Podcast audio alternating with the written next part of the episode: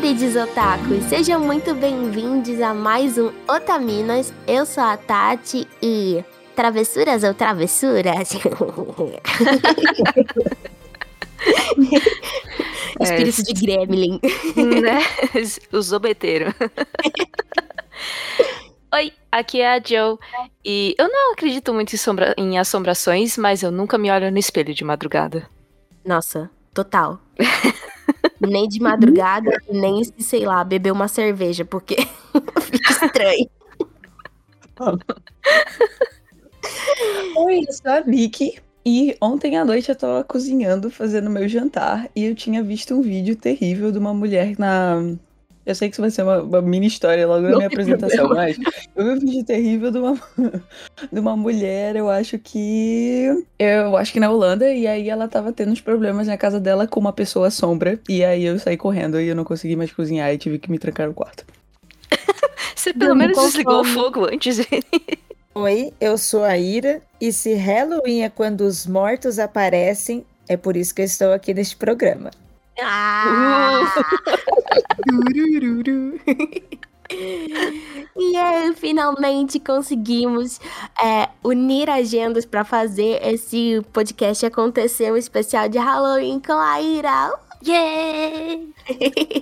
Nossa, faz uns dois anos que eu ponho a Ira como Sim. sugestão aqui de convidada. Finalmente! Então, esse cast ele vai ser um cast pra gente falar um pouco sobre origem do Halloween, contar um pouco sobre o lado sobrenatural do Japão e algumas histórias cabulosas nossas, seja aqui ou no Japão, porque temos a Vicky que teve uma vivência, como vocês já sabem, lá, morou lá um tempo, e a gente vai falar também um pouquinho sobre animes sobrenaturais e algumas indicações.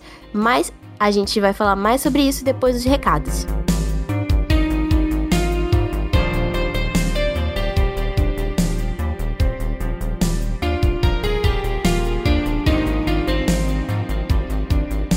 Olá, queridos otaquinhos, tudo bem com vocês? Eu espero que sim. Pra quem não sabe, aqui é a Ritinha, e só a Ritinha, porque a Jojo estava com um problema no computador, então eu vim gravar os recados aqui para vocês. Lembrando sempre que Otaminas é um projeto independente e se você quiser ajudar na produção do Otaminas e ajudar a crescer ainda mais, nós temos campanha de financiamento coletivo no PicPay e no Apoia-se e nós repaginamos os nossos apoios. Nós temos a recompensa para pessoas com 5 kawaiis, que seremos eternamente gratas. A partir de 15 kawaiis, você tem acesso vitalício ao grupo do Telegram, Ota Minutos bimestrais, que são até 30 minutos, e Mimos da Dona Dolce, que são arquivos editáveis para a organização Otaku. Acima de 25 kawaiis, nós temos o seu nome lido no cast, acesso vitalício ao grupo do Telegram, Ota Minutos bimestral, até 30 minutos. Os mimos da Dona Dolce, que nós já falamos anteriormente, arquivos editáveis para a organização Otaku. E sorteio trimestral de artes comissionadas com ilustradores. Mínimo de 5 apoiadores, hein? Se você gostou dessas recompensas, por favor, não deixe de nos apoiar. É picpay.me barra otaminas ou apoia.se barra otaminas. Não esqueçam também de conferir o nosso podcast irmão, que é o Anime Crazes arroba AnimeCrazes em todos os agregadores de podcast e redes sociais. A Tati, que é do Otaminas, ela é fixa na equipe e sempre acaba tendo uma Otamanas por lá para gravar. Agora vamos ler os nomes das nossas queridas pessoas que nos apoiam com mais de 25 calaís. Débora Matias, Erasmo Barros, Júlia Menezes, Luan Sauer, Mariana Souza, Rodrigo Pereira, Simone Sati e Thiago Maia. Muito obrigada a todos vocês pelo apoio, galeres. Obrigada de verdade. Lembrando que os nomes lidos aqui são dos apoiadores que contribuíram com valor a partir de 25 kawaiis.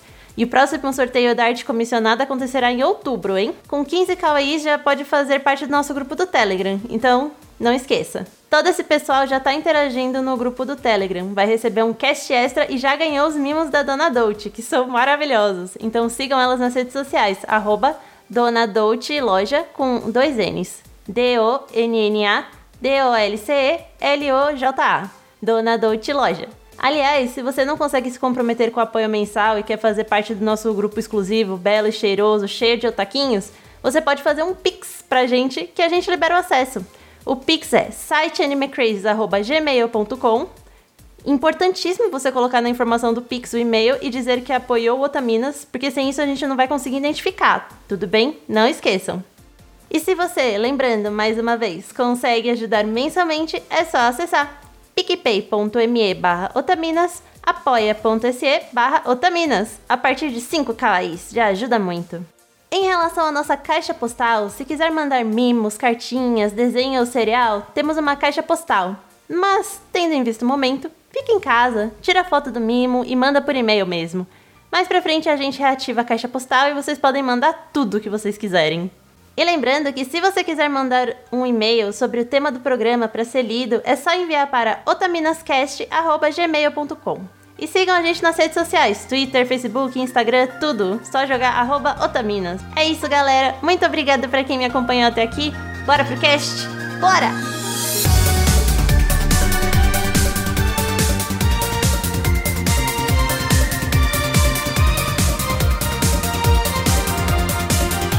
Da gente começar o cast, eu queria convidar a Iria para fazer o famoso jabá dela, contar sobre o trabalho dela e também ela contar um pouquinho sobre o contato dela com animes e mangás, porque eu sei que ela gosta da coisa, a gente já conversou a respeito. É, não à toa estou aqui no meu podcast preferido. Oh. Muito obrigada pelo convite, muito obrigada pela oportunidade de estar aqui conversando com vocês sobre ah. as duas ah. coisas que eu mais amo. Ai, gente, Halloween e anime, existe coisas mais perfeitas que isso? Não existe. Bem, para quem não me conhece, sou lá do Mundo Freak, é um podcast sobre mistérios, casos sobrenaturais e terror também. É, gostamos bastante desse assunto.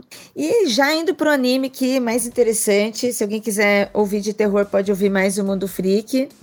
É, nossa, acho que o primeiro contato que eu tive com anime, a gente tem aquele primeiro contato criança, né? Quando uhum. se chamava de desenho japonês. Sim. Não falava nem anime ainda, então tinha aqueles primeiros animes que a gente conseguia assistir na TV aberta mas não foi quando criança que me pegou, na verdade, eu assistia como qualquer outro desenho.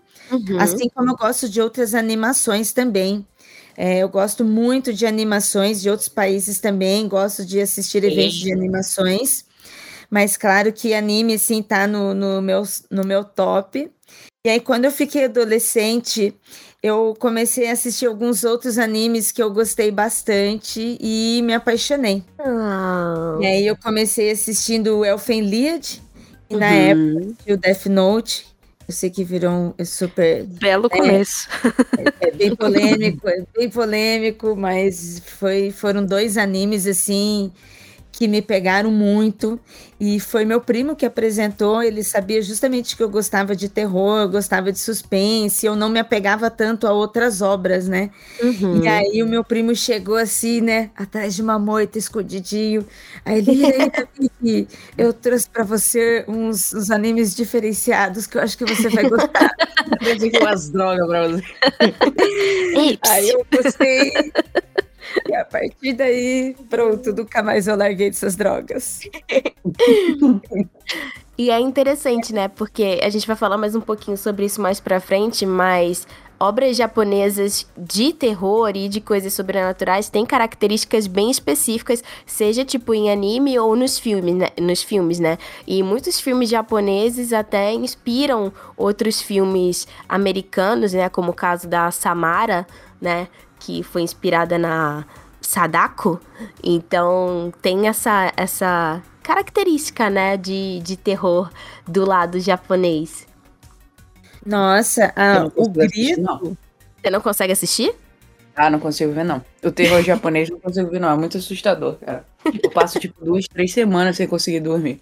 Putz, Vicky, eu compartilho disso. É, eu acho o terror japonês muito mais de alguma forma muito mais real, muito mais é, tangível é o, do que o, o terror é. americano. Tem alguma e, coisa ali que eu não sei o que, que, eu não eu sei, não sei o que, é, mas eu fico muito assim, realmente aterrorizada. Mas pode prosseguir, desculpa.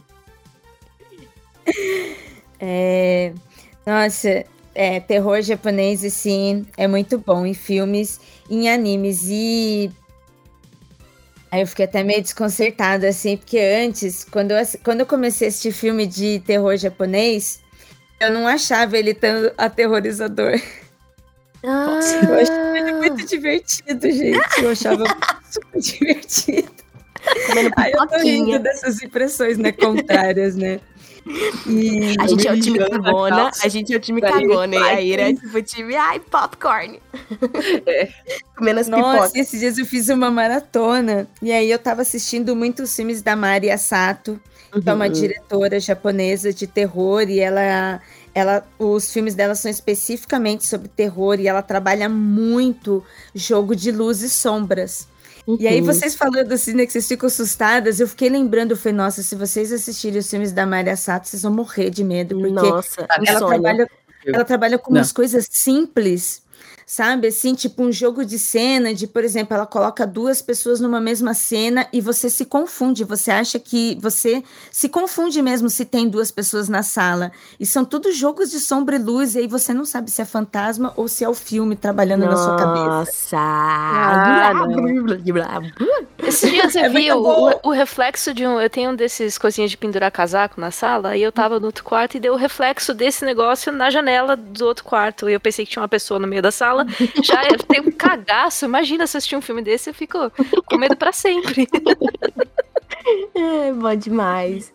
Antes da gente falar, né, sobre o lado sobrenatural do Japão, eu queria trazer uma curiosidade breve aqui, até porque eu e a Jojo, a gente gravou um Otaminutos, é, que, se não me engano, eu não tenho certeza se ele saiu a público ou se ele foi o exclusivo para os apoiadores, mas foi um... um... Você lembra, Jojo? Foi exclusivo para apoiadores. Ah, sim. Ele foi um que então, até bom eu falar aqui porque ele foi, né, exclusivo sobre, para apoiadores, mas ele foi Apoia. sobre SE o... barra Otaminas. Quando a gente apoiar o Otaminas, é, a gente fala mais sobre, falou mais sobre isso nos recados, mas a gente falou sobre o Soen, né, que é a a festividade, uma das festividades que acabou inspirando o Halloween como a gente conhece hoje, é muito importado né, da cultura americana. É, do, do irlandês ou do escocês, né, do gaélico escocês, eu não vou saber pronunciar exatamente se é Sowen, mas escreve Samhain. É, o, significado, o significado do Sowen, que se escreve Samhain, é o fim do verão, né? Então, existem muitas é, culturas pagãs que né, tinham festividades relacionadas à mudança é, da, da sazonalidade, ou seja, das estações, e o Solen, ele, né, tá ligado justamente com o verão acabando. E o verão, ele era considerado, né, um período de luz, de fertilidade. E é, é, o festival, ele era realizado entre o dia 31 de outubro e o dia 1 de novembro, né? Eles celebravam essa preparação para o inverno, né? É, e porque o inverno estava ligado justamente com é, essa morte é, da natureza e a morte dos deuses que eles acreditavam. E aí, é, quando houve né, essa ligação entre missionários católicos e os celtas e outros, outras culturas, é, houve uma, uma tentativa de converter né, essas antigas é, comunidades, esses povos, ao catolicismo e muitas das festividades celtas e de outros povos acabaram sendo importadas né, pela Igreja Católica para que a festividade fosse feita no mesmo período e assim ficasse mais fácil de trazer essas pessoas né, para a crença deles. Isso aconteceu com o Natal, que era o Yule, a Páscoa, que era o Ostara, e aconteceu também com o Soen. Uma excelente jogada de marketing. Não é mesmo? E é, então a Igreja Católica acabou estabelecendo que o primeiro de novembro seria o dia de todos os santos, né? E aí acabou também o dia 2 sendo o dia dos finados, né? Que a gente comemora aqui. Comemora é estranho você falar, mas enfim, a gente passa por esse rito aqui no, no Brasil também, né? E em outros lugares do mundo. Então, essa data, né, ela do Dia dos, de Todos os Santos, ela na verdade acontecia em maio e ela acabou sendo passada, né, para outubro, justamente para facilitar essa, essa conversão. E aí, né, o All Hallows Eve, né, que seria a véspera do dia de Todos os Santos acabou virando o Halloween. É isso.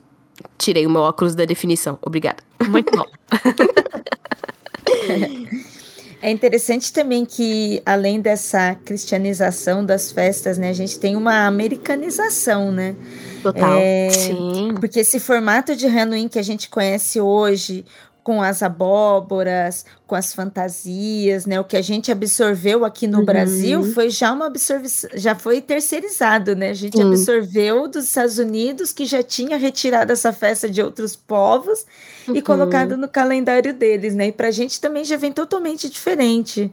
Total. E é engraçado também que no Japão eles também trazem isso, eles têm até uma marcha lá é, que vai todo mundo meio que de cosplay, assim, também, tipo, fanta- fantasiado, né, de coisas, e tem uns cosplays super elaborados, e eles também já puxaram como outros, né, como o Dia dos Namorados, né, o Valentine's Day e tudo mais, é, eles também puxaram pra lá e também fazem é, comemorações, brincadeiras, né, enfim, é, com essa. Tem muitos parques com coisas de casa mal assombrada e etc.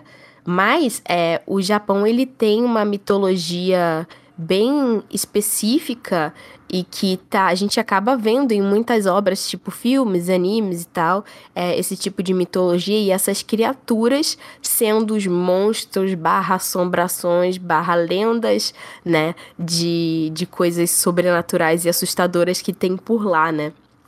E eu queria agradecer o portal Genkidama e o Nerd Bunker que me ajudaram bastante na pesquisa dessa parte, né, de mitologia, que tem muito a ver com a parte das crenças deles lá, né? Porque o shintoísmo e o budismo é muito comum é, as pessoas no Japão fazerem parte de ritos do- das duas religiões, né? Elas meio que coexistem assim, sem nenhum tipo de conflito. E é, o budismo ele tem esse ideal de inferno. Em Yu Yu Hakusho a gente vê lá o Emadayo, que é tipo o rei demônio, que cuida dessa burocracia do, do céu e do inferno, mas é diferente do demônio que o cristianismo é, propagou pro resto do mundo, né? Não é um demônio que, tipo, é, tá indo lá pra punir. Na verdade, ele tá, ele julga, né, os atos dos espíritos humanos. Se a pessoa faz coisas boas ou ruins, vai meio que pesando e ele meio que coordena tudo lá. E também dá pra ver isso no, no Dragon Ball, também tem um Emadayo, né? Tem um outro anime, deixa eu lembrar aqui o nome dele rapidamente, que ele é muito interessante, depois eu vou falar mais sobre Hozuki no Reitetsu. Ele fala também sobre essa questão de céu e inferno, é, e sobre as burocracias do inferno e tal, de uma forma cômica. É bem interessante. No shintoísmo, que é uma das religiões mais antigas do mundo, é, ele já vem de uma forma diferente, né? Os deuses, a natureza, os humanos, as outras criaturas são meio que todos vistos como uma coisa só, né? Todos fazem parte é, da mesma energia. E aí é possível, né, que esses seres ou divindades habitem em pessoas, animais, plantas, até em objetos. Tem um nome para isso, que é Tsukumogami. E é, eu acho interessante que. Não sei se alguém já viu coisas da Marikondo, que é aquela mocinha muito fofa japonesa que faz coisas de organização. Ela. Ela é shintoísta e ela faz as coisas tipo. Ela saúda o espírito da casa, o espírito das coisas, quando você vai doar uma coisa, porque ela acredita é, que os objetos, até mesmo objetos inanimados, também têm uma, uma alma, um espírito, enfim, uma, uma energia neles. E tem um mangá chamado Mitsuyokon, que foi indicação da Mochanes, que eu vou só pedir pra quem gosta de uns mangá mais apimentados, que é a relação entre uma moça que ela vira noiva, é sempre assim, né? Sempre uma noiva. Ela vira noiva de um de um Tsukumogami, que é um espírito de um objeto, e esse objeto é um arco de um guerreiro. E o cara é tipo belo. Massa.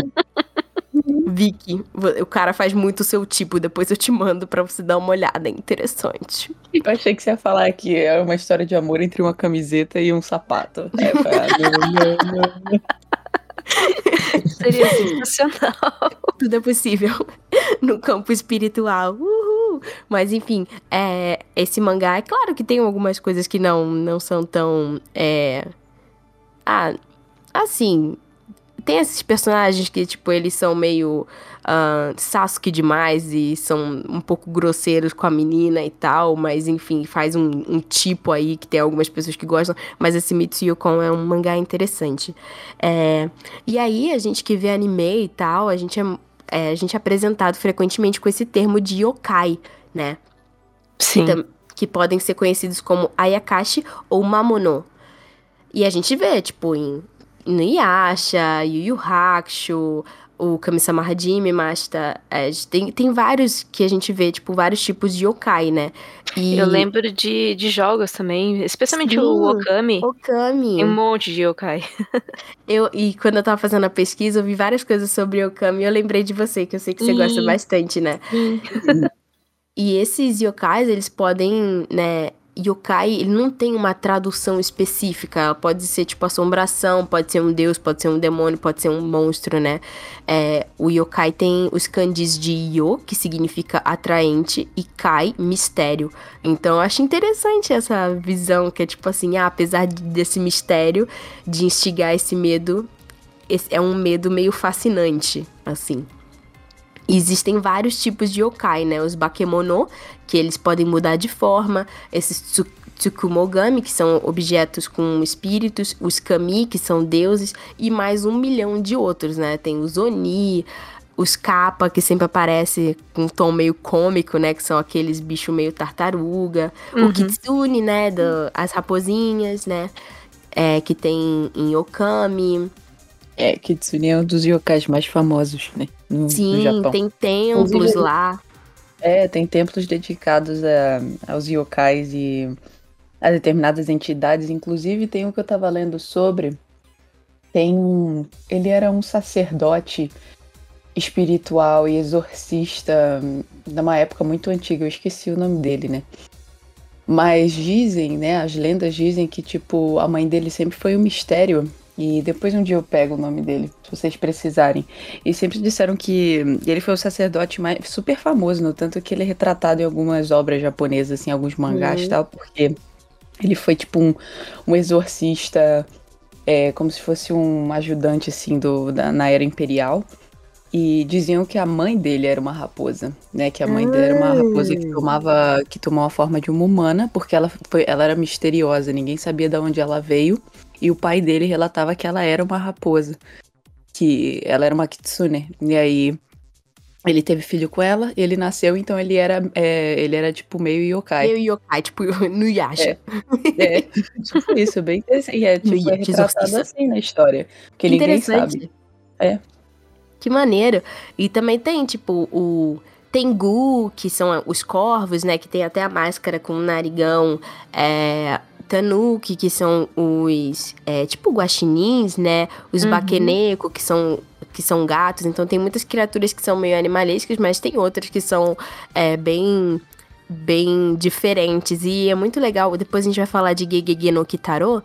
É, mas o Shigeru Mizuki, que é o, o autor né, de Gegege no Kitaro, que é um mangá dos anos 60, que virou anime a partir dos anos 70 e, enfim, é, é uma das principais obras que falam sobre yokais. Ele é, era tão é, fissurado em yokais que ele, tipo, tem vários livros que como se fossem bestiários, é, com as ilustrações dele, né, que são umas ilustrações mais, mais infantis, assim, bem bonitinho, é, até sobre a anatomia de yokai. Então é bem interessante, assim. Eu fiquei morrendo de vontade de, de procurar o material dele é, para ver é, o que, que ele fala, né, sobre, sobre os yokais, porque é bem fascinante, assim. Ah, legal.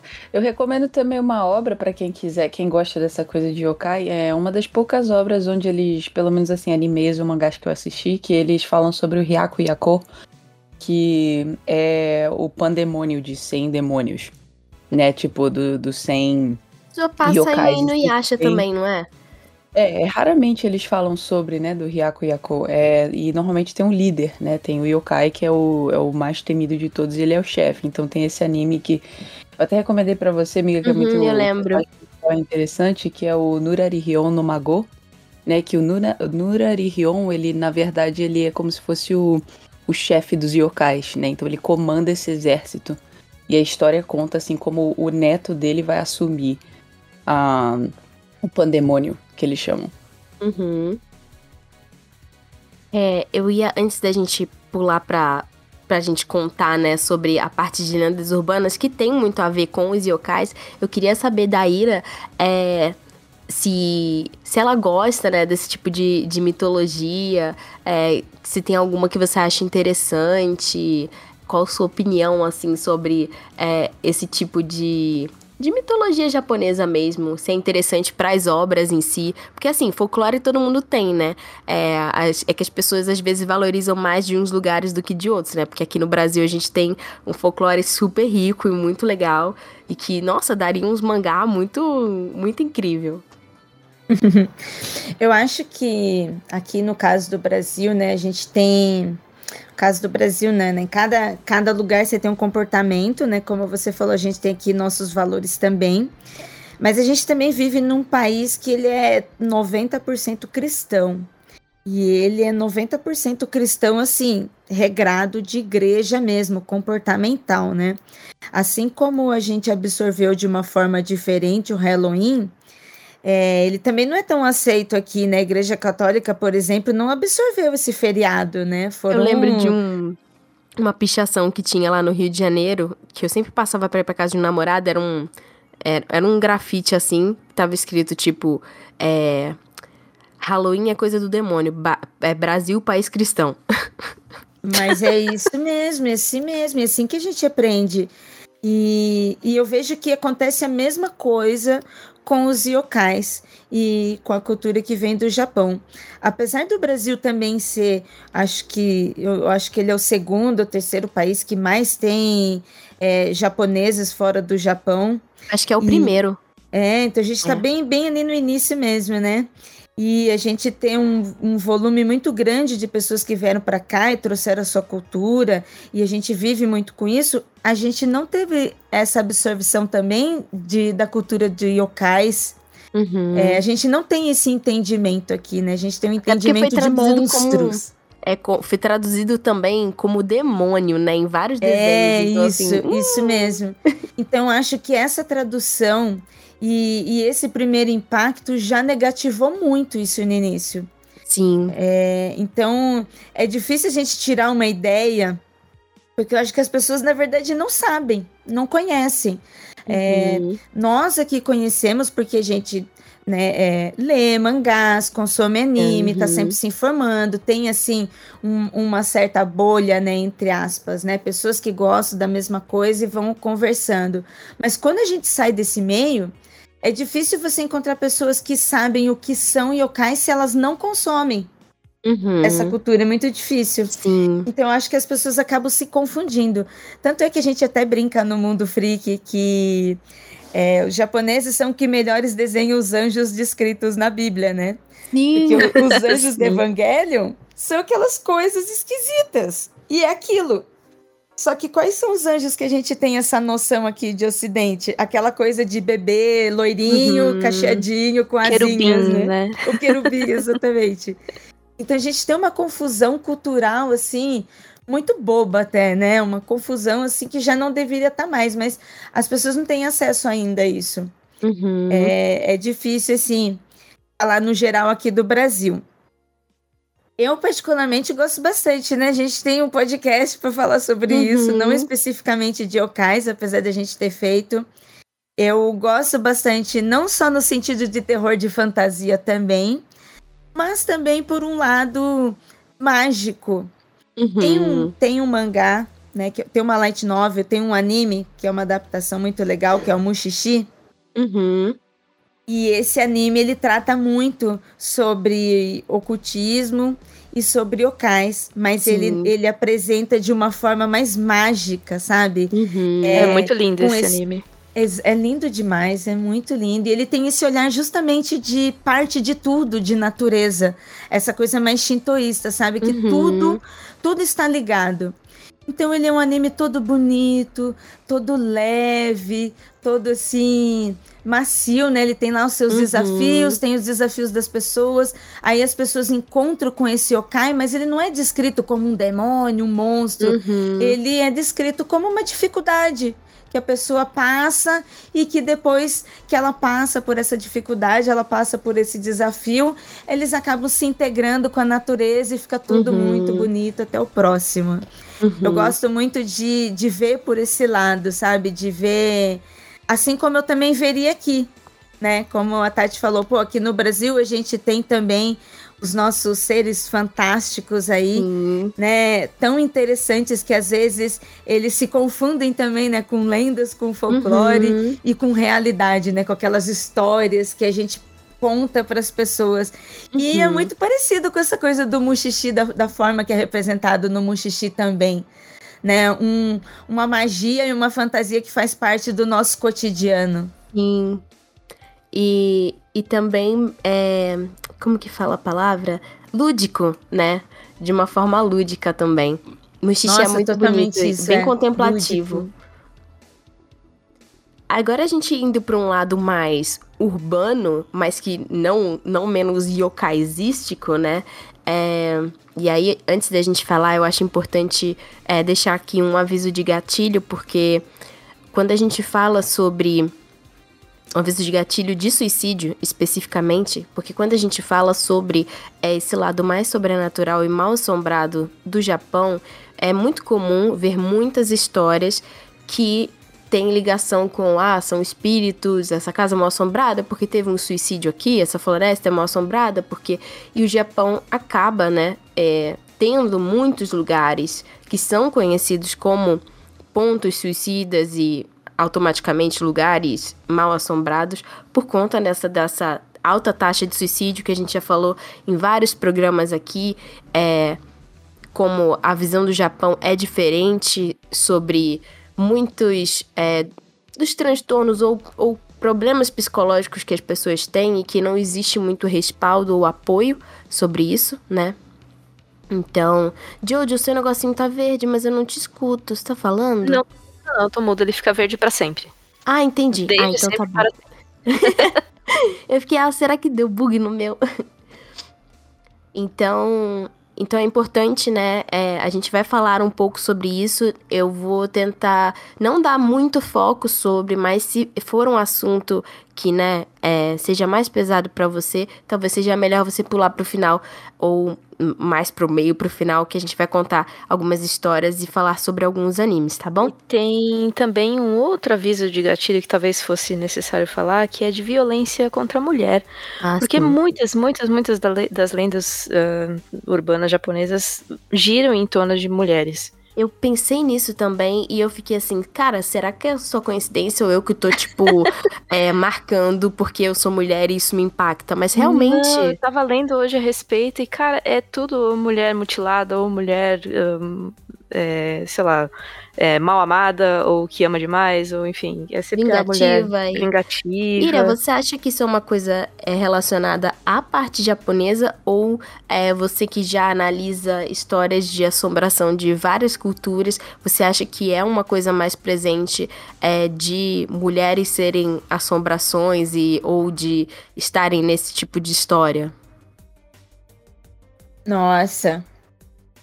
É Infelizmente, eu considero que sim, que essas histórias de terror japonesas são muito ligadas a gênero, porque a gente tem. É, a gente tem esse fundo cultural lá. Da mesma forma que a gente tem as violências aqui, o nosso tipo de violência, lá tem o tipo de violência. Uhum. E é, a, a, diretora que eu falei para você, né, da, que eu falei para vocês, da Maria Sato, inclusive, apesar de ser terror, eu acho que vocês vão gostar muito dos filmes dela, porque ela trata justamente sobre isso. Ela trata sobre violência feminina. Uhum. E, e ela, nos filmes dela, ela retrata de uma forma fantasia, né, um filme de terror ali, tudo isso, e ela coloca sempre uma verdade de fundo. Então, os filmes dela são, são sobre fantasmas, mas no final ela coloca uma subjetividade de violência contra as mulheres, né? E como uhum. se coloca as mulheres como monstro e como culpadas em tudo. Uhum. Eu vou fazer um outro comentário aqui também, mas eu não sei se vai ao ar, porque ele seria mais também sobre essa coisa de suicídio, né? É, não, mas fica, fica à vontade. Apesar do Japão ser um país que ele tem assumidamente altas taxas, eu também considero que no Brasil a gente não tem a comprovação dessas taxas. Uhum. É. é. a gente, é, então é meio difícil, né, a gente comparar, porque aqui não tem, né, sobre Sim. isso. Eu sou de uma cidade que tem altos índices de suicídio. Altos Caramba. índices mesmo. A gente. É, eu moro hoje em São Paulo, mas eu sou do interior, eu sou de registro.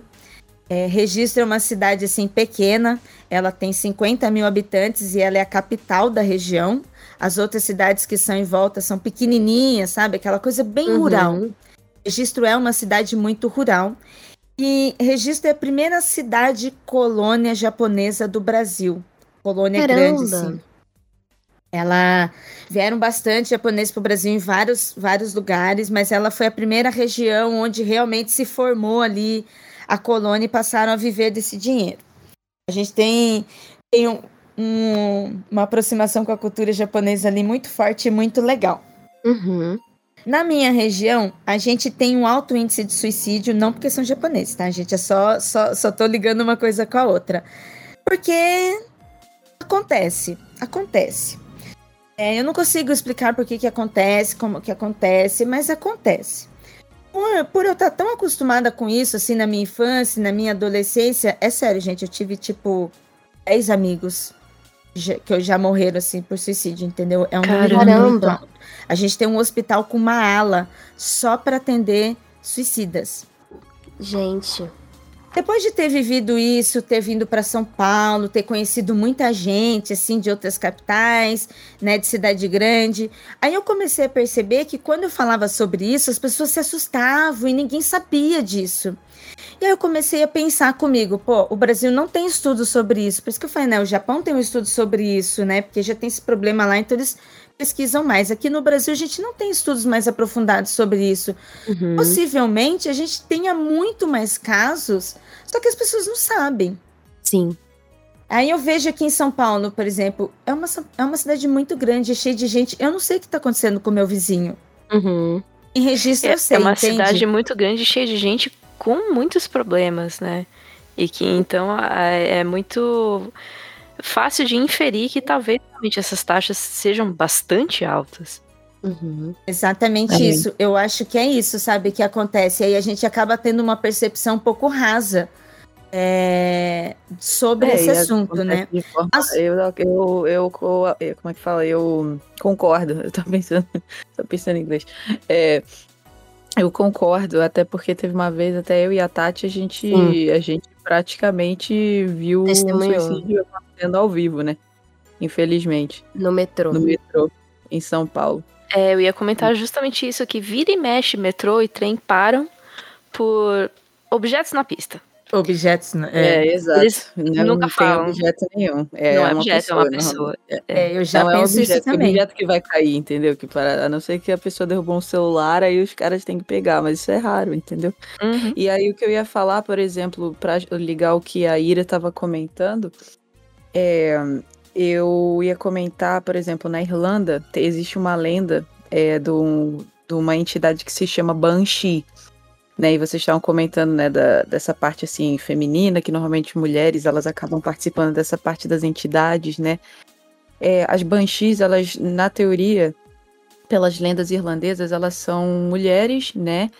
Espíritos que vêm, elas tomam essa forma. É, provavelmente foram mulheres que também passaram por dificuldades e morreram de formas trágicas e elas tomam essa forma de mulher e elas gritam no meio da noite e elas vêm avisar pessoas quando essas pessoas estão próximas de morrer ou se elas vão cometer algum ato de violência contra elas mesmas, né?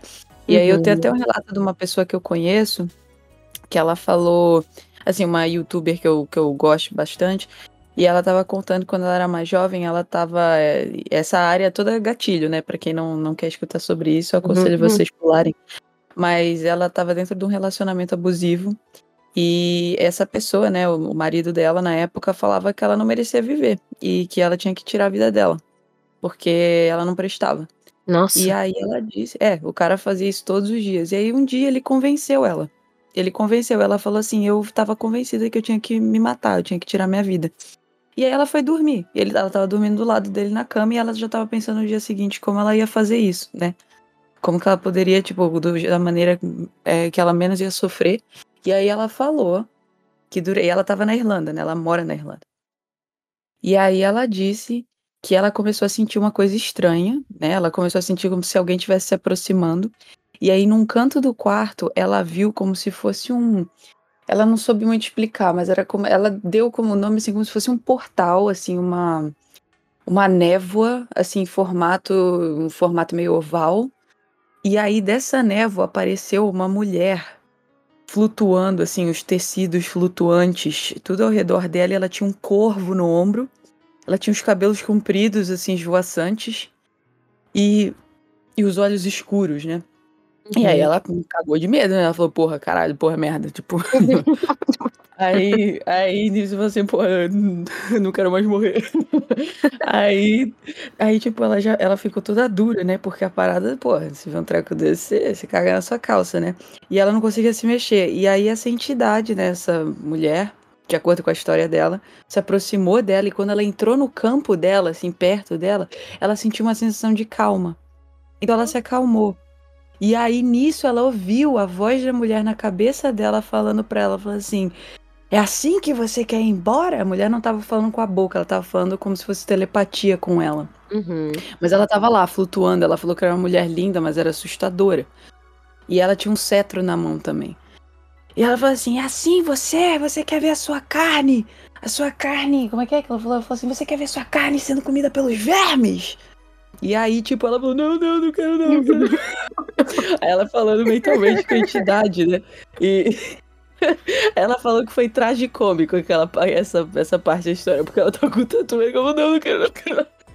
E aí a entidade falou assim: então, pois bem, que assim seja. E aí ela pegou e, e foi embora. Assim, ela voltou pelo portal de onde ela veio e ela falou que no dia seguinte ela falou: é, cara, eu perdi a vontade total. Assim, ela falou: ela meio que tirou. Ela falou: eu senti que essa mulher, essa, esse espírito, tirou de mim a vontade e, e, a lavagem cerebral que eu sofri do meu marido. No dia seguinte mesmo, ela já começou a fazer é, já tomar providências para tipo se separar dele. Então ela falou que foi embora. Então ela, ela falou assim, aí depois uns anos mais tarde ela descobriu sobre a lenda das banshees e ela sentiu que aquilo era uma banshee, que elas vêm quando pessoas vão se matar ou quando pessoas vão sofrer algum acidente, elas vêm avisar e normalmente elas têm um grito horrível, né? Essa não gritou, mas ela falou que normalmente elas gritam. Né, é uma lenda irlandesa. Então é interessante o relato. Caraca. Nossa, Banshees fazendo mais, mais por nós do que é, Muitas ela outras... falou, eu não senti que era um espírito, não, não é um espírito ruim, ela só tem essa aparência, ela falou, é uma coisa meio telúrica da Terra, assim, elas uhum. têm essa uhum. energia, essa, elas assumem essa forma, né? Então, pra gente olhando de fora é assustador, mas é como se fosse na cultura afro também brasileira, como se fosse o Exu, né? Ou o Zé uhum. Que eles têm essa Exatamente. aparência meio obscura, mas eles vêm para tirar coisa pesada, né? Uhum. Então é a mesma coisa. Então é interessante o relato dela. Ela falou que na hora que ela chegou no campo dela, ela sentiu calma, ela sentiu paz. Apesar Muito dela ser visualmente assustadora. E. Nossa, fal... sensacional esse relato, eu tô arrepiada. Ai, que é, é, é uma boa história. A, história. a melhor parte é, exa... não, não, E é exatamente isso que você falou, né? A mesma coisa que, que as pessoas têm essa visão por orixás e pelos yokais também, sabe? Por, pelo desconhecido, de achar uhum. que são uhum. monstros, que são demônios e não entende a, a história, não entende o encantamento daquele ser, né? Uhum. Que sensacional, eu, eu adorei ouvir esse relato.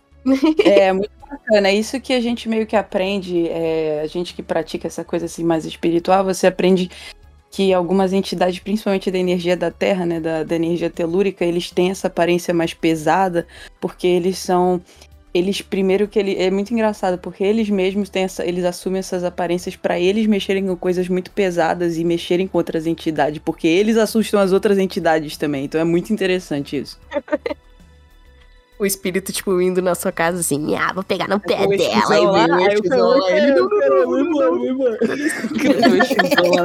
Eu não vou, não vou, não, não vou, tô brincando, mentira. O só não vai subir ninguém.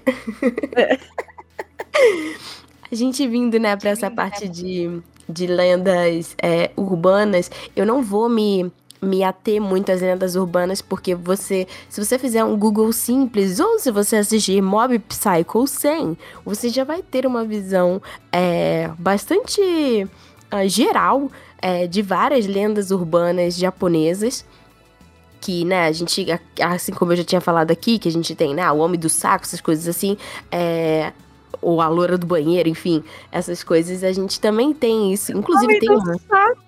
Ué, mas é que você é Eu tinha esquecido que ele existia. Você também tem até uma loura do banheiro, que não é loura, mas enfim, é japonesa. É, eu vou, vou falar rapidamente, né, que é a Toiro no Hanako. E tem até um, um anime barra mangá que é Hanako-kun blá blá blá, esqueci o nome. Você que tá me ouvindo provavelmente já sabe o nome e está aí me completando.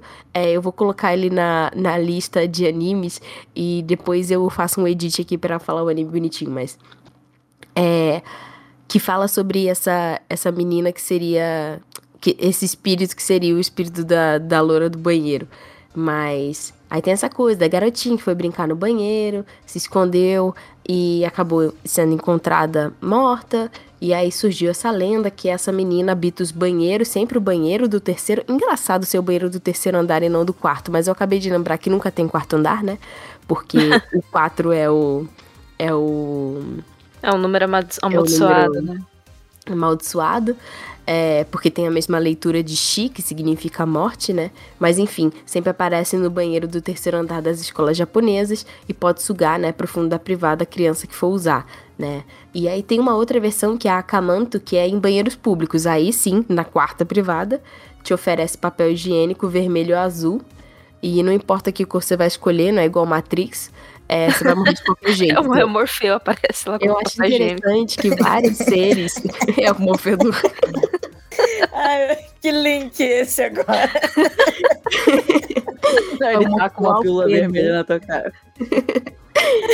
Mas é, a única forma, o que difere entre o papel higiênico vermelho e azul é a forma como, como você vai morrer.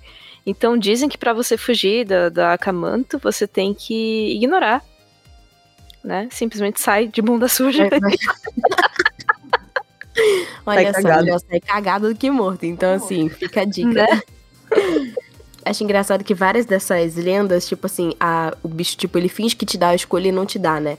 Tem uma que é a. Que é a Kutsakeona, que é a mulher da boca cortada.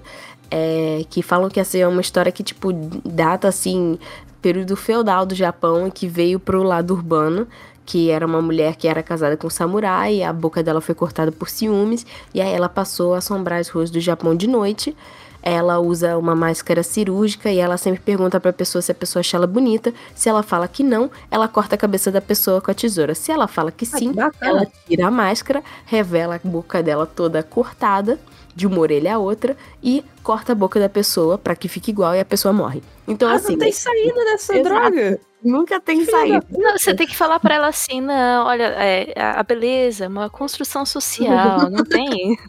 É. o que eu acho não importa, como você se sente. como você pensa que você Quebrou é? ela. Cara, a Jojo, ela ia super quebrar as assombrações. Eu ia, tacar, eu ia cagar e ia tacar minha bosta nela. Meu Deus. Tomar, tipo...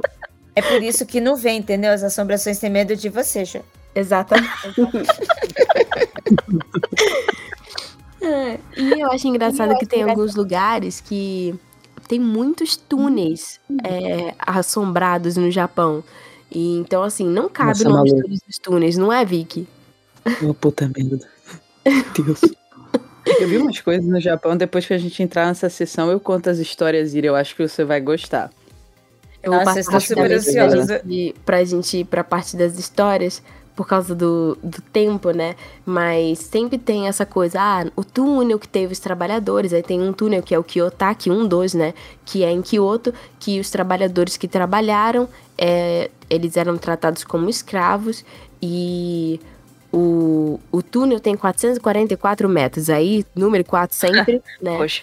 É amaldiçoado. E aí fala que os trabalhadores mortos vagam lá durante a noite. E eu tô falando isso olhando para trás, porque aqui tá escuro e eu tô com um cagaço da porra gravando um podcast. Obrigada, isso tudo é por vocês.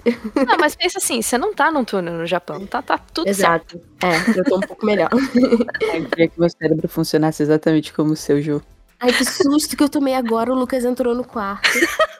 Puta Merda. Você viu que eu tava falando que eu tava com medo. Você tava dormindo no quarto, você viu que eu falei que eu tava com medo, você veio aqui pra me ajudar e você me deu um susto, foi isso? Não. Não. Não. A resposta mais. ok, deixa eu voltar. É, e também tem muitas. Tem, é muito comum ver em animes e tal é, bonecas mal assombradas, como o caso da Annabelle, que né, tem o filme lá. Mas no caso tem a Okiku, que tecnicamente é um caso real. A, a Ira já deve estar cansada de escutar essa história, porque é uma das mais famosas, né?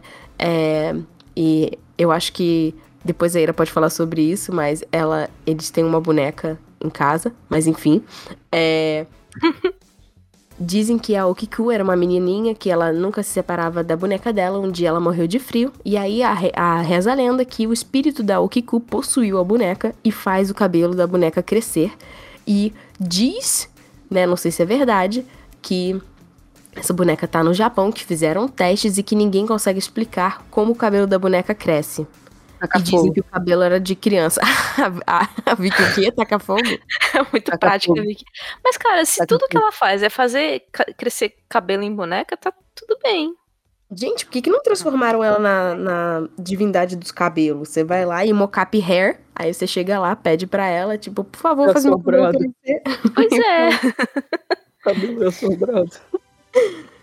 Nossa, quando eu vi essa história na pauta, eu adoro essa história, gente. Eu acho ela sensacional. Eu tenho até uma bonequinha que me deram, que é uma réplica, assim, tem o cabelinho, sabe? Meu Mas não era nem por isso, mano. Olha só, esses dias eu gravei, gente, um outro podcast. Então, se até você ouvinte quiser ouvir, se chama É Você Satanás.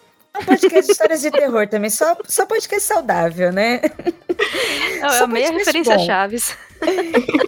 E aí, gente, a host do podcast, ela tem uma boneca que foi a família dela que mandou fazer quando ela era criança, uma réplica dela. E a boneca tem cabelo de verdade dela. A boneca tem as roupas dela, foi ah, desenhada ah, para ser igual a cara dela e tem o cabelo dela. Aí eu acho bem creepy. É muito absurdo. É muito creepy. eu fico, não, gente, que medo! Cara, se eu tivesse uma boneca dessa que fosse uma réplica minha, eu ia ficar com muito medo de queimar e ser tipo boneco voodoo. Vai que eu queimo Nossa, também. tudo isso! Nossa, que Boa, aí eu faria massagem nela todo dia. Aí ela, ela falou assim que tá na casa da mãe dela, e a mãe dela guardou a boneca. Ela falou assim que ela pediu, porque a mãe dela, a mãe dela, outra doida, ficava com a boneca pela casa, como se fosse. Ai, eu, meu Deus do céu, que medo. É, a mãe dela fala, não, não, não, não, não. É, eu fui, pera, eu não vou nunca da sua casa, não me convida. Eu não quero ver essa boneca com coisas de gente sentadinha no sofá. Nossa. É muito esquisito. Quer machada na marocas. Não dá, gente. e, é, pra gente terminar aqui rapidinho, é, tem uma história que quando eu tava fazendo a pauta do cast, e aí eu, eu vou pedir pro Ciro colocar aqui o meu relato antes de eu terminar a história, eu quase me caguei de medo. É o poema da Tomino, que é, é uma história de, de. Sempre é uma mulher, né? É, que morreu e foi pro inferno, sei lá o que ela fez pra ir pro inferno, mas enfim, é tipo, ah, é mulher, ela morreu e foi pro inferno. Aí todo mundo, ah, tudo bem. E aí fala que quem lê esse poema em voz alta invoca o espírito dela e vai morrer sofrendo. E aí, é, a história conta que um radialista leu essa lenda no programa, no meio da leitura ele passou mal, bateu a cabeça e não conseguiu ler até o final. E aí, quando eu tava lendo isso, eu, tipo, cara, eu, eu, eu escutei uma vozinha no meu fone que não estava tocando absolutamente nada. Eu até fiz o um barulhinho lá no, no. Na gravação no áudio. que eu fiz no uhum. áudio, né? Que foi tipo um. É. foi muito creepy, cara. Cacete. Foi muito creepy, foi muito creepy. E uma curiosidade, eu tava procurando e eu descobri que tem um corretor de imóveis que ele é especializado em vender casas mal assombradas. Bacana. Não tá, é, né? É um nicho. Nunca me passa número. É um nicho. né? Um, um nicho. Mas é, você sabia que, que na casa Califórnia... assombrada no ah, Japão... Pode falar, Ira. Desculpa.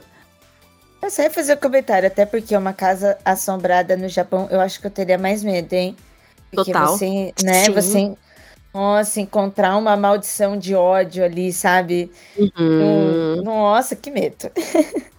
Maluco, eu tô fora. Tipo, se eu, do primeiro dia que alguma coisa mexer, eu já tô no corredor, tô morando no corredor e até esperar na casa nova aparecer, assim, porque. Ou, ou aquelas casas que tem aquele vão embaixo também, né? Tem um monte de, de lendas sobre esse vão embaixo e tudo mais. Uhum. É, eu também ficaria meio preocupada.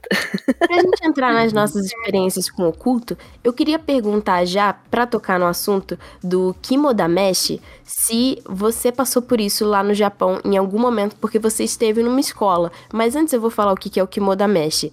É, a palavra Kimo significa fígado e Dameshi é teste. Então é o teste do fígado. E seria tipo um teste de coragem. Então eles associam o fígado com a coragem. E aí tem até uma expressão que é Kimogasuaru, que é tipo sentar-se no seu fígado, que é tipo você tem autoconfiança e você é tipo uhul, corajoso badass. E esse kimode, kimodeshi é uma brincadeira que vários jovens fazem durante o verão, geralmente durante o festival do Obon, que lá é como se fosse finados pro Japão que acontece no mês de agosto. Então, eles acreditam que durante o festival os espíritos dos antepassados vão retornar a esse mundo para visitar os famigos e fami o famigos, que é familiares e amigos. Já juntou tudo. Nossa, pronto, acabou. Então, fica mais fácil, né? Tem mais espíritos circulando. E aí, pra você praticar, é simples. É um desafio. Você visita um lugar que é famoso por aparição de fantasma, poltergeist ou qualquer tipo de coisa paranormal. E aí ganha o desafio quem fica lá por mais tempo. Olha que saudável. Olha aí, fica ideia Jovens. pra desafio do BBB. Não é? A prova de resistência. que muda mexe. e aí eu queria saber, pra gente já entrar com as experiências com o oculto, é, se você teve alguma experiência com isso lá no Japão, Vicky. Amiga, eu acredito que não. Esse especificamente do Kimodameshi, nunca, eu nem nunca tinha ouvido falar. Curioso, porque é uma coisa que geralmente estudantes fazem, sabe? E eu vejo muito isso acontecendo em anime. Sempre tem um episódio, geralmente é um episódio de praia, um episódio de montanha, um episódio que eles vão pra Kyoto, terma, sei lá. Sempre tem um negócio que, tipo, ai, vamos fazer um, um coisa, um teste de Uhum. coragem. Sempre tem, é muito comum. Fazendo uma ligação aqui com o Ocidente, também é muito, muito comum isso nos Estados Unidos, o pessoal, é, crianças, adolescentes principalmente, entrarem em casas ditas mal assombradas.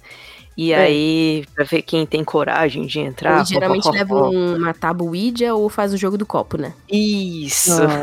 Mano, assim, tipo, você quer botar fogo em cima de fogo, faz isso, cara. Você quer fazer merda? faz tripla merda. Ó, o. Não, assim, eu pessoalmente, nenhum dos meus amigos nunca, tipo, comentou sobre. Então eu nunca vi alguém, mas eu não. Claro que deve acontecer todo verão, com certeza.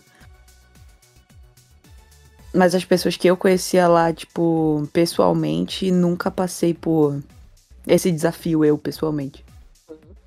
Eu vou fazer o seguinte, é pra gente não tomar muito tempo também da ira, eu vou pedir pra, se né, todas tiverem, é, cada uma contar uma história de algum caos oculto. Eu acredito que a Ira e a Vicky devem ter muitos. É, A não ser que a Ira, tipo, Ira, se você puder, se você achar que você pode ficar, sei lá, mais meia hora. Depende de você. Eu acho que é mais você. A gente pode ficar mais um pouquinho, é, mas eu não tenho história assim, nem história com, com nada japonês, entendeu? Quero ouvir os Ah, da não. Vicky. não, não precisa necessariamente ser com Canadá japonês. Adoraria, É. entendeu? Ter tido essas histórias, inclusive, mas infelizmente eu não tenho. Eu vou aproveitar então que faz tempo que a Vicky não aparece no cast. Eu vou pedir pra ela contar os causos dela.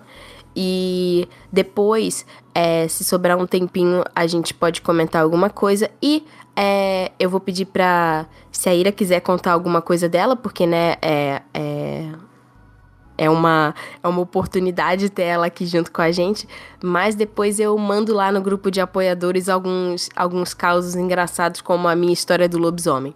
É, depois eu mando pra Ira. Ai, manda depois, pra- manda Nossa, aconteceu comigo. Eu, eu mando áudio pra você, amiga. Cara, é uma Como das assim melhores você tem história de lobisomem e nunca me mandou?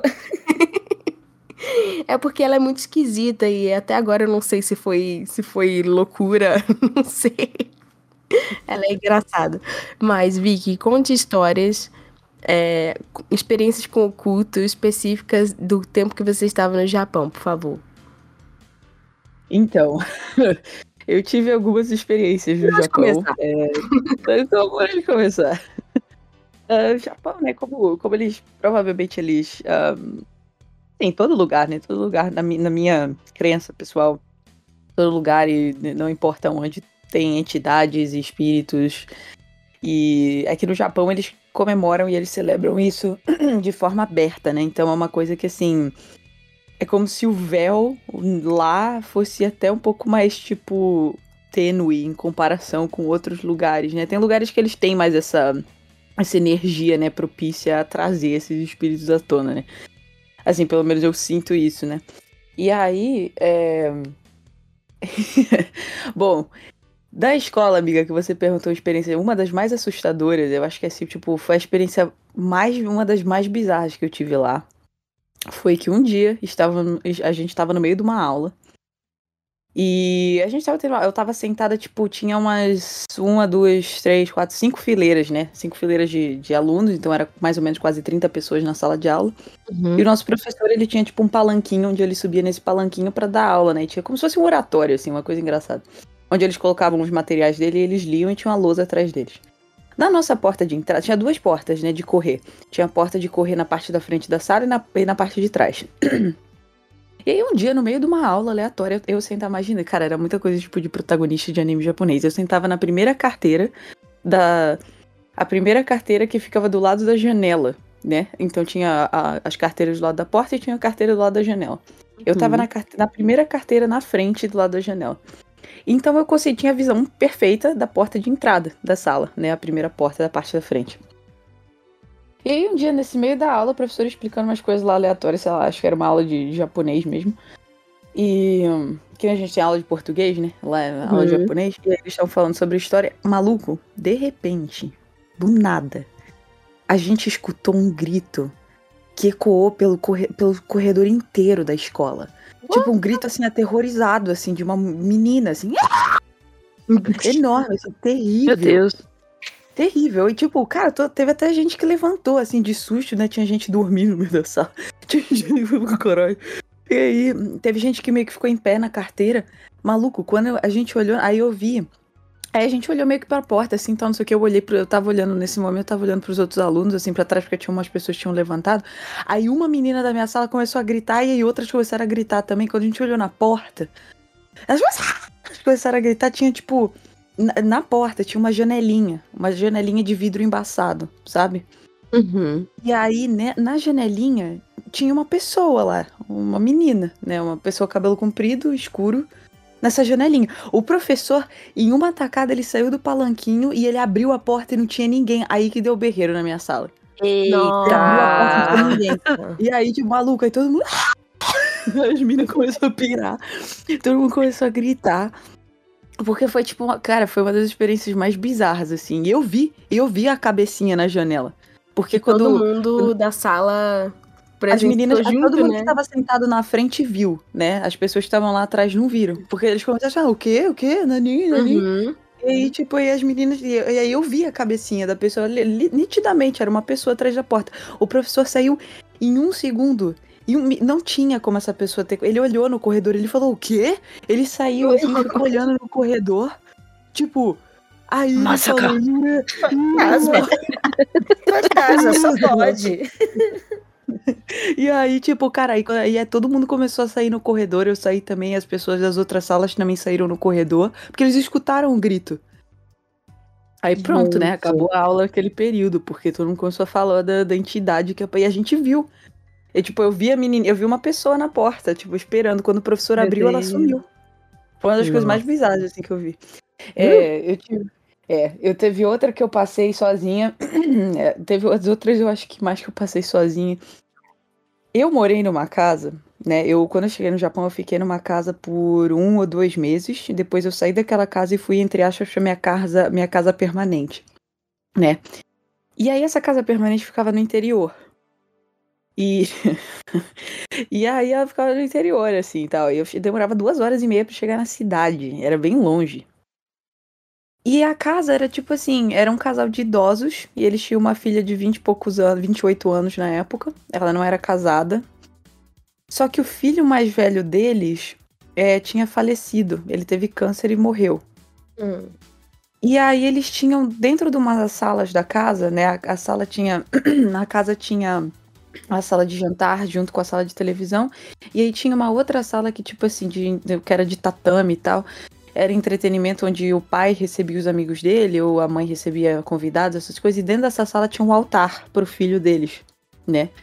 E a mãe da casa, todos os dias, ela ela ficava sem comer por 15, a gente começava a comer e ela, e ela na verdade oferecia a comida dela pro filho dela. Então ela pegava uhum. o prato dela e deixava lá por 15 minutos antes de poder comer, né?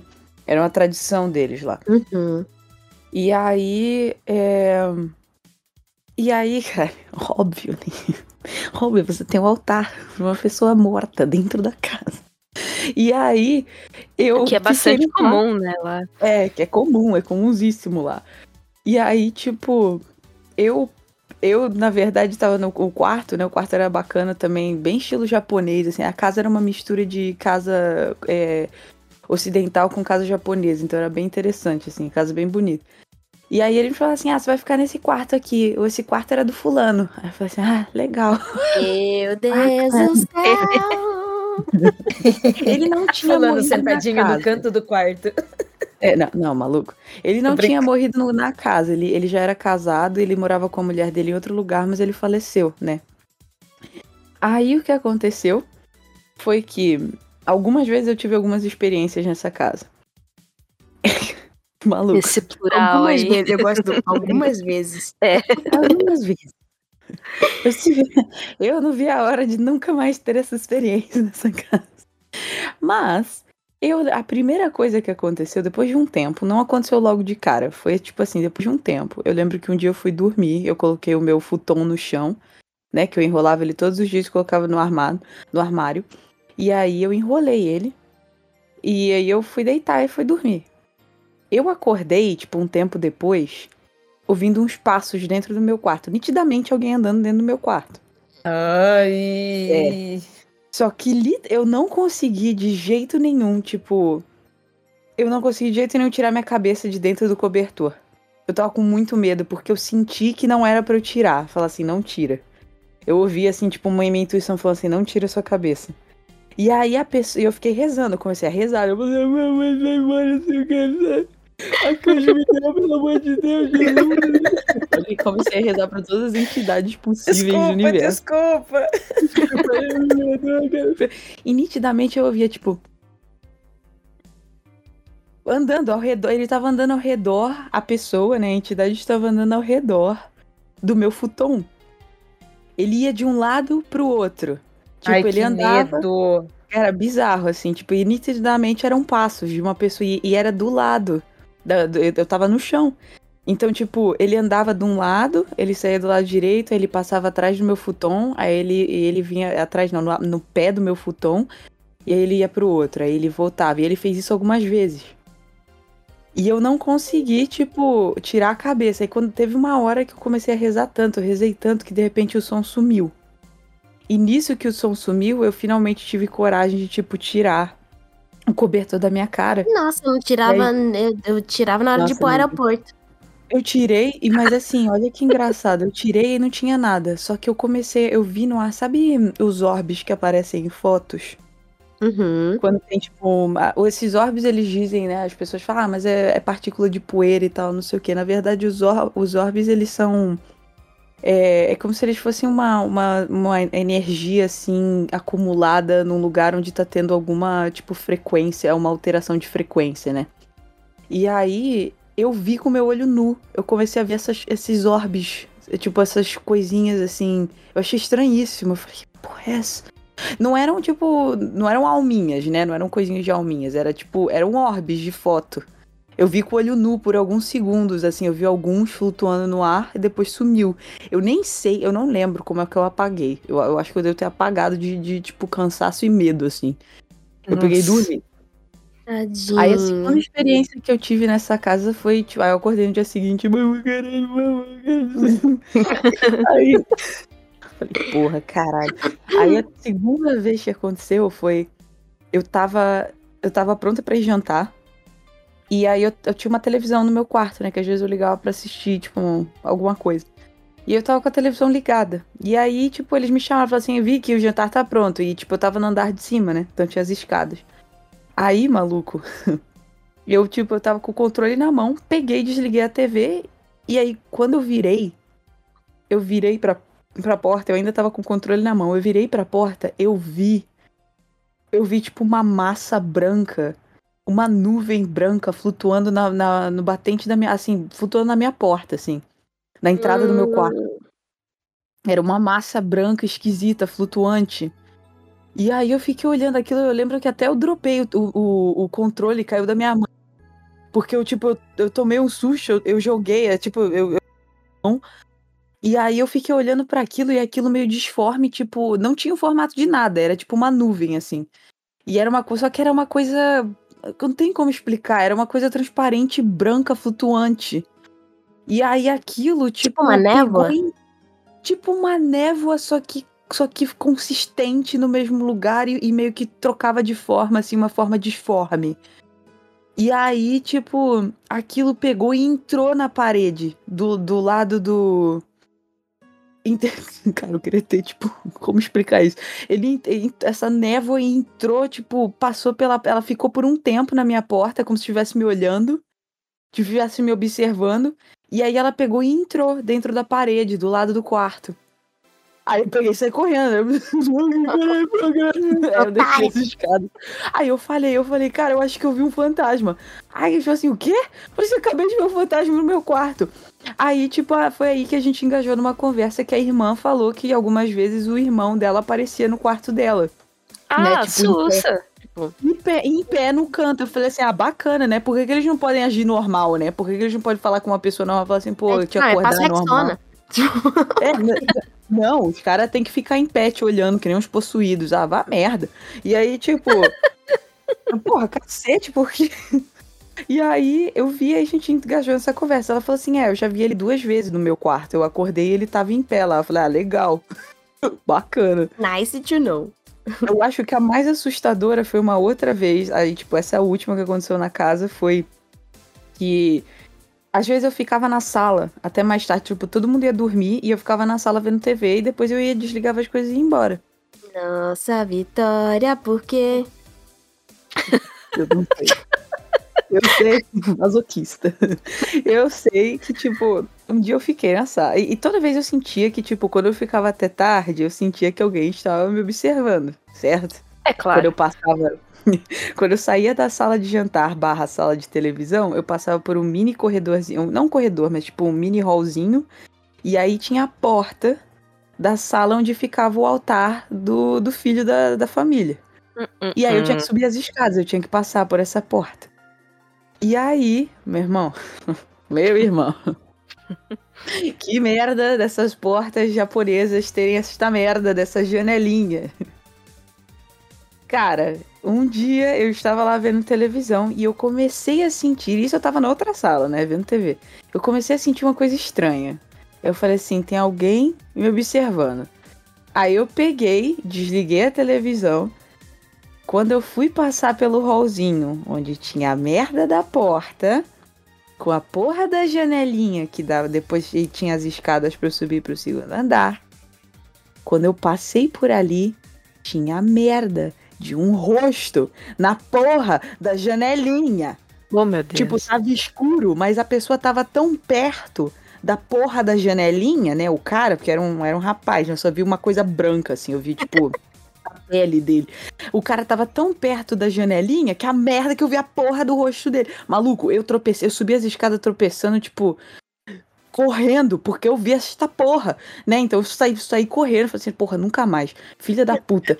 E aí, mano, a merda. E aí, tipo, por que tem que fazer assim, cara? Aí eu acho que, tipo, aí, é, na, é, aí outra experiência que eu tive, essa foi um pouco mais rápida, mas foi tipo, foi assustadora também. Ainda no interior, essa foi fora da casa. Eu tava explorando a região. Então, duas experiências que eu tive. Eu tava explorando a região, fiquei andando, né? Eu gostava, tipo, porque eu gosto dessa coisa de mitologia japonesa e tal. Então, eu fiquei andando lá pela região. Aí teve uma vez é, maluco, eu, nossa, aquele negócio de eu subir a escada, maluco, eu bati o meu joelho, eu me machuquei, porque o cara tava me observando, né, quando eu subi as escadas. Agora que eu lembrei, tipo, eu me machuquei feio, eu, eu fiquei com dor no dia seguinte. Putz. Hum. Eu, eu, cheguei no meu quarto e fiquei rezando, né, fiquei tipo, meu Deus, não sabe o que eu fica lá embaixo, pelo amor de Deus. E aí, tipo, Aí essa outra experiência que eu tive foi, eu tava explorando a região um dia e, tipo, tava um sol super bonito, assim, tipo, um pôr do sol e tal.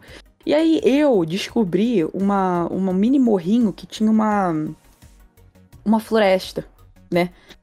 E aí eu vi, tipo, quando eu cheguei perto da floresta, eu vi que lá no, tipo, assim, um pouco mais pra dentro da floresta tinha um altar. Tinha tipo um como se fosse um altar japonês assim, tipo, todo bonito e tal. E aí eu falei assim, caralho, eu quero ir lá ver, eu quero ir lá ver. Pra quê, né? Aí eu, tipo, comecei a entrar dentro da floresta. Maluco, na hora, assim, eu comecei a sentir que tinham milhares de coisas me observando dentro da floresta. E tava um silêncio bizarro. Tipo, hum, nenhum Princesa Mononoke aí, hein? Maluco, não tinha nada, tipo, nenhum som, nem, nenhum, nem nada, nada, nenhum bicho. Tipo, e antes de eu entrar, tinha vários passarinhos, tinha várias coisas assim. E aí, quando eu entrei nessa zona, tipo, não tinha absolutamente som nenhum. E aí eu comecei a sentir uma, uma tipo, uma opressão, assim, vindo para cima de mim. E eu cheguei perto do templo, mas aí eu senti essas coisas, tipo, chegando perto. A maluca, eu saí correndo da floresta que é uma louca. Se alguém me viu, tipo. e você se machucou como? Eu não me machuquei, mas eu, tipo, saí correndo, assim. É, então esse eu não vi nada, mas eu senti. Eu senti alguma coisa, tipo, se aproximando. E aí, quando eu saí, essa que foi a parte mais interessante, quando eu saí, o barulho dos pássaros voltou. e aí, tipo, aí tava tudo normal. Então era como se fosse uma zona, uma zona, tipo, um void, onde tinha alguma coisa ali que eu não sei explicar pra você. É, uma coisa estranhíssima. E aí, a última, uma das últimas coisas que eu vivi lá também foi uma vez, nessa mesma região, eu ainda morava no interior. Eu comecei a andar, né, pelos bairros, porque eu queria explorar o lugar. E aí eu, na verdade, é, eu achei umas escadas super compridas. Aí eu, eu me perdi. Eu falei, e não, naquela época não tinha GPS. Era 2010. Então eu tava tentando me guiar, tipo. me guiar pelas casas onde eu tava. Nem sei como que a gente fazia isso naquela época. Tipo, eu perdi essa habilidade, com certeza. Cara, e aí, não, agora eu não sei mais. Poderes de tipo, taxista, tipo... de você conseguir saber o caminho pra ir e voltar sem precisar Nossa, de mapa. Não existe, GPS não existe. Não existe. Tipo, a gente perdeu literalmente essa habilidade. E aí, eu lembro que eu subi essas. Eu falei, porra, caralho, tô perdida. Onde eu estou? Aí eu, eu falei, eu achei essas escadas compridas que davam, tipo, pra um. Como se fosse um morro no meio da cidade, assim. E aí eu falei, bom, eu vou subir que eu vou olhar para ver se tem alguma coisa que eu reconheço lá de cima. Quando eu subi as escadas, era, tipo, super comprida. Eu cheguei lá em cima, tipo, acabada, né? Sedentária também. e aí, tipo, eu cheguei lá em cima, tipo, uh, caralho. E aí, quando eu comecei. Aí eu vi, era um cemitério. Aí eu falei, hum. bacana. era a merda de um cemitério com um templo shintoísta. Aí eu peguei, ok, eu vou atravessar o cemitério e vou pro outro lado para ver a outra então, porque eu lembro que eu já tinha visto esse cemitério de longe, né? Eu vi o templo que dava pro cemitério de longe. Aí eu peguei, beleza, comecei a caminhar pelo cemitério, né, pelas lápides. Maluco do céu. Eu comecei a sentir, tipo, de novo, a mesma coisa, assim, como se estivessem se aproximando. Tipo assim, eu não tenho como explicar, é como se fosse uma pressão em volta do seu corpo. É como se você estivesse sentindo alguém chegando perto de você. E nisso que eu senti, comecei a sentir, tipo, mais várias, várias coisas. É tipo como se fossem várias presenças chegando perto de você ao mesmo tempo. E aí nisso que eu tava atravessando, eu comecei a escutar no meu ouvido. Ah, não. Maluco, maluco, maluco, eu quando eu fui dar um dash, assim, eu fui dar um dash pra correr, me sai um filho da puta de dentro do templo, tipo um, um monge vestido todo de branco. Ele sai dentro do teu maluco, eu dei um grito. Eu me... Nossa.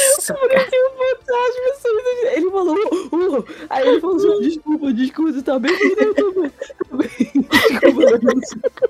Desculpa, o cara sa... ele saiu correndo de dentro do templo. Eu falei, pronto, é um espírito, né? Porque o cara tá todo de branco. Eu falei, pô, caralho. Mas nisso, nesse, nesse, nesse momento todo, até eu ver esse cara saindo de dentro do templo, eu fiquei ouvindo o chá. Não, era a língua do Harry Potter lá do. É, como se estivesse falando com as cobras, assim, porque, tipo. E, foi, e cada vez mais os passos que eu dava, não durou muito tempo, durou tipo alguns, uns, sei lá, uns 15 segundos. Mas quanto mais eu entrava dentro do cemitério, mais alto ficava. Então fica, tipo, começou a se aproximar mais ainda do meu ouvido. Então ficou, começou assim, ó.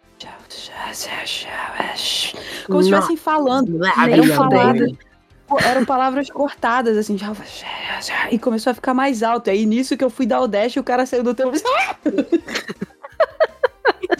Aí eu, sumimação. Aí eu falei, caralho, porra, merda. nunca mais. Aí aí que eu aprendi, nunca mais cruze um cemitério ou entre no cemitério, nunca mais. Ai, foi demais. Foram as minhas main, as minhas, minhas main histórias, assim, no. Japão. A Mo, ela já tinha comentado com a gente que quando ela foi pro Japão também, ela sentiu uma energia muito densa, assim. E, e ela já até tinha falado, né, com a Vicky, que ela também é, achava que o Japão era um lugar que o véu tava mais, né, um pouco mais permeável. É, pra gente não, que a gente, né, já, já tá chegando na, na nossa fase final. É, eu quero saber, Ira, você quer que a gente passe só pra eu comentar os, os animes pra gente terminar? Você quer contar alguma coisa? Você quer contar alguma coisa é, em áudio e, e a gente manda para os apoiadores ou a gente deixa aqui assim mesmo? O que, que você prefere? Não, dá para contar. Vou contar uma historinha aqui. Ok. É. Peraí. O áudio tá só tosse, gente. Eu também, eu tô me mudando Editor, o tempo todo. Boa sorte, parabéns aí, viu? Não, eu ainda tô impactada com as histórias da Vicky, pra começar. eu também, meu Deus, essa última, caralho. Nossa, nossa, essa Hoje eu vou dormir com o ouvido tapado. Também tem uma coisa interessante. Nossa, eu sempre falo pra Juliana Ponzilaco lá no Mundo Freak, eu falo pra ela, gente, imagine a pessoa que escuta essas coisas. Eu ia ter pavor de escutar nossa, isso. Nossa. É pavoroso. É, e é interessante isso que vocês falaram, né, de, de no Japão por ter uma cultura mais aberta, né? É, você ter o véu também. Já me falaram sobre outros países também. E a Juliana também me fala que nos, nos países nórdicos, né, por você ter um, outras culturas também que não são cristianismo, que são outras culturas pagãs e que, uhum. que são mais abertas para isso, é como a, a sensação lá é como se o véu, o acesso a isso também é mais fácil.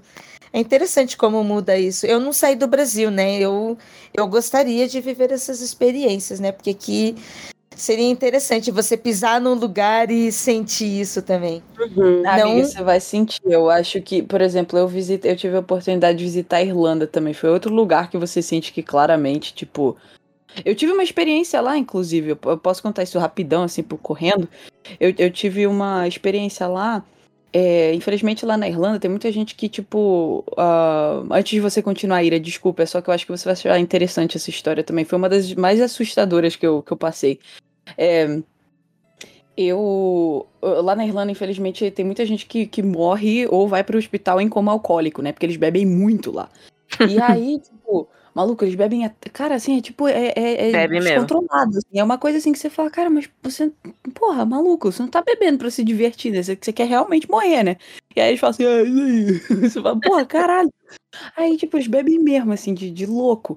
E aí, um dia, a gente tava saindo de um pub, eu com, com a minha amiga, a gente tinha ido visitar lá um pub pra, pra eu conhecer. E aí tinha uma pessoa, né, na rua. Eu não, eu, eu, eu só ligo, eu não, eu não tô ligando necessariamente o que aconteceu a isso. É só que talvez tenha sido, entendeu? É tipo uma hipótese que eu tenho. E aí, tipo, o que aconteceu foi que é, a gente acabou testemunhando uma pessoa que, que entrou em coma alcoólico na rua, né? E aí veio uma ambulância para pegar a pessoa, tal, não sei o que, um monte de gente vendo e, entrando em choque e tal. Beleza, a gente voltou para casa. No dia seguinte, a minha amiga tinha aula e não tinha ninguém em casa, só ia ter eu, né? Os, os outros colegas de, de casa dela não estavam lá. Aí eu peguei, acordei, aí, tipo, toda vez que eu acordava, depois que ela saía, eu pegava e deitava na cama dela. Então, tipo, eu levantava o meu colchão, colocava contra a parede para abrir espaço, né? No quarto dela, que era pequeno, e eu pegava e deitava na cama dela. Porque ainda era muito cedo. Era, tipo, sei lá, 8 horas da manhã. E ela já tinha saído antes. Maluco, eu não tenho como explicar porque eu teria que estar tá mostrando isso. Mas eu, eu, eu, tipo assim, teve uma hora que, tipo, eu peguei e dormi de novo. Só que aí, de repente, eu acordei. Eu acordei, tipo, completa, em paralisia, né? Completamente paralisada. Eu não conseguia me mexer. Tipo, eu tentei me mexer e nisso eu senti do lado da minha cabeça, tipo, uma mão do meu lado direito da cabeça, ela pegou e abaixou. Em, é tipo, literalmente, você sabe que é uma mão uhum. afundando no, no colchão do seu lado e depois a outra mão e aí eu senti uma cabeça, uma respiração chegando perto da minha cabeça, ah, atrás da minha cabeça, ah, tava do pra baixo. Maluco. Amei. E aí eu comecei a sentir essa coisa respirando atrás da minha cabeça. E eu não tenho como explicar para vocês porque vocês teriam que estar tá me olhando. Mas tipo, a cabeça dele começou a fazer uns movimentos erráticos e frenéticos. Eu não Pelo sei te amor de Deus. E, começou... e começou a fazer esses movimentos frenéticos com a cabeça ao meu redor e eu não conseguia me mexer.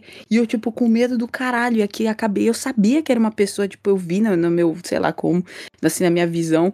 Eu era uma pessoa sem cabelo, né? É, mas era, tipo, era uma entidade, não era uma pessoa. E aí tinha. Uma... Ele tava mexendo com a cabeça errática, assim. E aí, atrás da minha cabeça, e, e, nisso, tipo, comecei a rezar tanto que, que tipo, de repente eu, eu senti os braços dele saindo do lado do meu tra travesseiro e, tipo, ele sumindo. Só que eu levantei grog. Aí foi nisso que, tipo, o, o, a paralisia quebrou. Eu levantei grog, assim, tipo, eu olhei pro quarto e eu sabia que ele tava lá. E eu saí correndo pra, tipo, as escadas lá embaixo e eu fiquei na cozinha. Eu fechei a porta da cozinha e fiquei trancada lá dentro, mas eu sabia que ele tava vindo atrás de mim. Eu sabia Meu que Deus. ele tava na casa. E eu fiquei olhando pela janela da cozinha, rezando, pra, esperando para alguém chegar na casa, porque eu não aguentava ficar lá sozinha, porque eu sentia que aquilo tava lá. Nossa. Aí eu não sei se aquilo Ai, peguei, credo, Vicky. E as suas histórias são de um, umas entidades, uns fantasmas muito ostensivos. Pesado, né, meu? Nossa, eles ficam te é, perseguindo, credo. Mas é isso Nossa. aí. Aconselho. Aconselho. Olha, não são essas experiências que eu quero ter, tá, espíritos, por favor. A minha história, eu vou contar uma história bem levinha. Assim, é assustadora, mas é levinha. É com bicho. Eu. Aqui no meu quarto é só cama e guarda-roupa. E aí aquele, né, a cama e o guarda-roupa logo assim do lado, né, guarda-roupa grande desses que tem espelho na porta, né? Uhum. E aí, em cima do guarda-roupa, bagunça. Né, prático. E, a minha, a minha é, gatinha... É a função do, do guarda-roupa. É pra isso, uhum. né, pra ter o espaço em cima. A minha gatinha, Kitty, ela sobe nessa parte do guarda-roupa e ela fica bagunçando nas coisas lá. Eu tava para sair, então eu estava me maquiando em frente ao espelho, assim, de pé. Atrás de mim a cama, onde. Atrás de mim, mas já é do lado, né? Sabe, quarto juntinho, assim, a cama perto do guarda-roupa. Então eu estava me maquiando e pegando a minha maquiagem em cima da cama. Aí nessa, a subiu em cima do guarda-roupa e começou a fazer muita bagunça. Mas muita bagunça, assim, de arranhar, de bater e fazer barulho. Barulho como o gato faz mesmo, sabe? Só que sabe quando o gato tá encapetado? E ele começa a correr pra lá e pra cá e fazer barulhos? Uhum. Só que isso já na bagunça. Então, conforme ela corria em cima da bagunça, fazia mais bagunça ainda. E começou a arranhar e fazer barulho, e aí eu tava com pressa, porque eu tinha que sair, né? Na... Isso, né, gente, naquela época a gente saía, a gente tinha outro uhum. tipo de vida, sabe? Uhum. E aí, aí a gatinha começou a bagunçar tanto que eu comecei a brigar com ela. E eu comecei a brigar, Kit, desce daí, desce daí, comecei a brigar com ela. Aí eu terminando de me maquiar, brigando com ela. Aí eu virei para pegar Acho que só faltava passar o lápis, alguma coisa assim. Virei para pegar minha maquiagem. Ela estava do meu lado dormindo. Não! Calma, calma. Não, é. Na hora, peguei minha bolsinha, saí do quarto. Kit, vem pra cá, sai desse quarto. Em algum momento você viu ela em cima do, do armário ou você só escutou? Não, eu só escutei. Eu tava acostumada com ela, porque eu sei que ela sobe mesmo. E eu também não vi que ela estava ali dormindo, mas ela estava ali dormindo e eu estava falando com ela no momento que eu olhei ela dormindo. Sabe aquela cena, tipo, você olha pra, em cima do guarda-roupa, olha pra tá cama. Aqui Você faz então. uns movimentos rápidos também? Quem é aqui? Mas aí quebra toda a teoria, porque assim, é um negócio de, legal de ter gatos é que barulhos estranhos em casa é culpa dos gatos. Só que se o gato tá dormindo do teu lado, então, pô, quem tá fazendo barulho? Isso. Gente, por isso que eu saí do quarto. Ai, gente. Eu queria essas histórias. não quero mais passar pelos negócios, não, assustador. Ainda mais esse negócio de gato, né? Mais fácil ter dois. o gato fantasma e o gato real. É, e era isso, né? Uma história, porque eu ainda estou assustada com a história da Vicky. Nossa. Gente, é, a gente poderia passar um cast inteiro só falando histórias sem falar mais absolutamente nada, mas a gente tem um tempo a cumprir. Então, é, depois eu vou mandar alguns áudios se a Jojo tiver alguma história também, a gente manda no grupo eu tenho, dos apoiadores. mas a minha é tão levinha comparada com todas essas que sem graça. Lembrando que os fantasmas correm da Jo. Eles têm medo de é você, é Jo. Eu combato os fantasmas com a lógica. Exato. Ah. Automaticamente eu estou imaginando o fantasma moço vindo para cima da Jo, a Jo sentando no divã, tirando o caderninho. Então, vamos conversar. É por aí. uh, uh? é, na hora o quê? Uh, Não me entende, é por isso que eu assusto as pessoas. Você precisa de um abraço? Vem. Ah, eu gostaria. eu gostei do roleplay aqui. É. Vai ficar tudo bem. Ai, bom demais. Gente, é, Vamos falar rapidamente de alguns animes. É, a gente não vai ficar falando ah, história, etc, porque a gente, né, tem pouco tempo, mas alguns animes que falam sobre terror ou coisas sobrenaturais, né?